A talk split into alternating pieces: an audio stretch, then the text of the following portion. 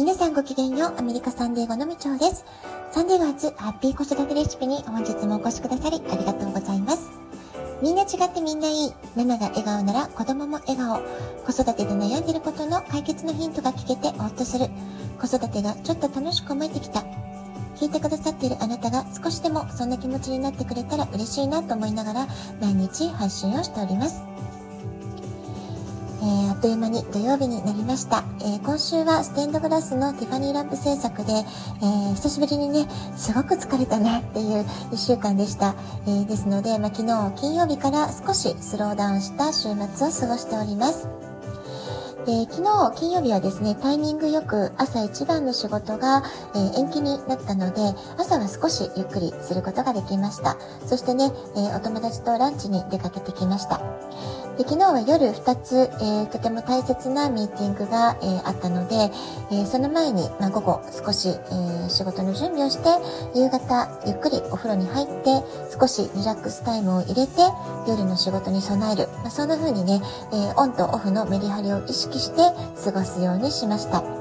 まあ、疲れているなと思った時はやはりね、早めに休むっていうのもすごく大事なことだなと思います。それから昨日のランチは今高校生のお嬢さんが、えー、ホームレス支援のボランティア活動をしている、まあ、そういうお話がきっかけだったんですね。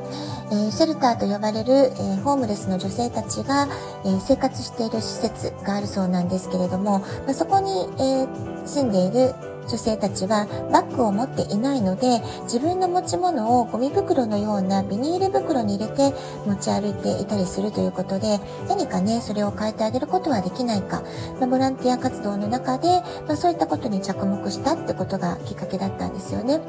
で各家庭で使わずに眠っている、まあ、状態の良い、え中古のバッグを寄付してもらうことができたならばそれをシェルターに住んでいる女性たちへのクリスマスプレゼントにしてはどうだろう、まあ、そういういうね、アイディアがあるということで、えー、そのお嬢さんがバッグを集める協力者を探している、まあ、そういうお話を先週ぐらいに聞きました。まあ、その連絡をいただいた時、私はちょうどもうかなりね、断捨離を済ませていて、バッグ類もかなりドネーションしたり、処分したりしていたんですけれども、まあ、さらに今残っている中からでも、えー、この活動に提供できるものあるかもしれないってことで、もう一回ね、整理をしてみることにしました。まあ、それでね、あ、これは使ってもらえるかもしれないなと思うものを、昨日、えー、お受け渡しも兼ねて、お母様とその活動のこととか、ハイスクールの生活のことをお話を聞きたいなってことで、ランチをさせていただくことになったんです。え私が住んでいるエリアの学校区では、ボランティアクレジットはハイスクールの卒業要件ということには入っていないんですけれども、まあ、サンディエゴの中でもね、えー、うちの学区とは別なところ、別な学校区であると、あの、卒業要件の中にボランティアの時間数一定以上を、えー、クリアしていないと卒業できないというね、そういう結構厳しい卒業要件となっている学校もあるわけなんです。まあ、こうしたね、いろんな、え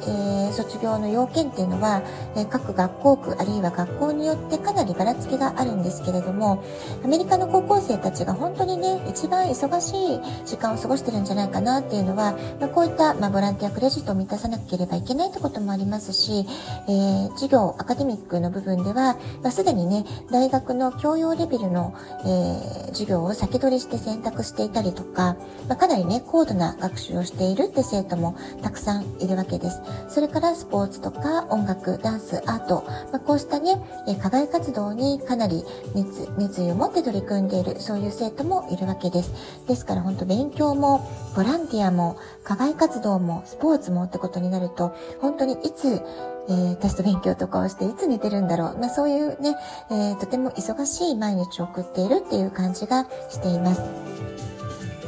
でそんな中ねこの1年半余りはコロナが襲ったわけなんですけれども、えー、我が家もね息子がコロナ禍真っ只中での大学受験なかなか精神的に辛いなってこともいろいろありました、まあ、そういったことをね、えー、この1年余りラジオトークでも少しお話ししてきたかなと思うんですけれども、まあ、一方でね、えー、まあ、うちの息子の場合はすでにハイスクール生活をもう十分に謳歌して、え頼み尽くした最後の1年間ってことで、まあ、かわいそうだなってとこもあったんですけれども、ただもうすでに仲間とのつながりがあったので、その仲間たちとの関わりがあったから、まあ苦しい中でも、えー、支え合いながら、助け合いながら乗り越えることができたかなっていうふうな印象もありました。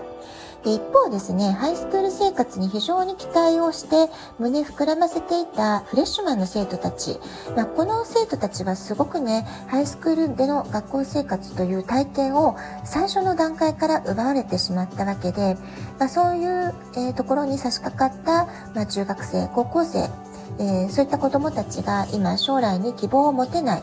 非常にその学校に行きたくて行けないということを体験してとてもネガティブな絶望的な気持ちを抱えているそういう生徒も非常に増えてきてしまっているんじゃないか。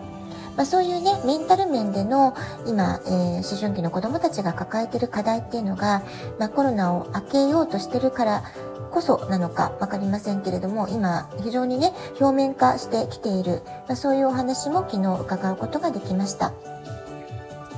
楽しみにしていたハイスクールでのキャンパスでの時間、ようやく今年の秋から普通に過ごせるようになって、子どもたちはもちろんですけれども、まあそういったね、生徒たちを支えるお母さんたちの表情もだいぶね、明るくなってきたんじゃないかな、まあそういったことをね、お話を伺いながら感じました。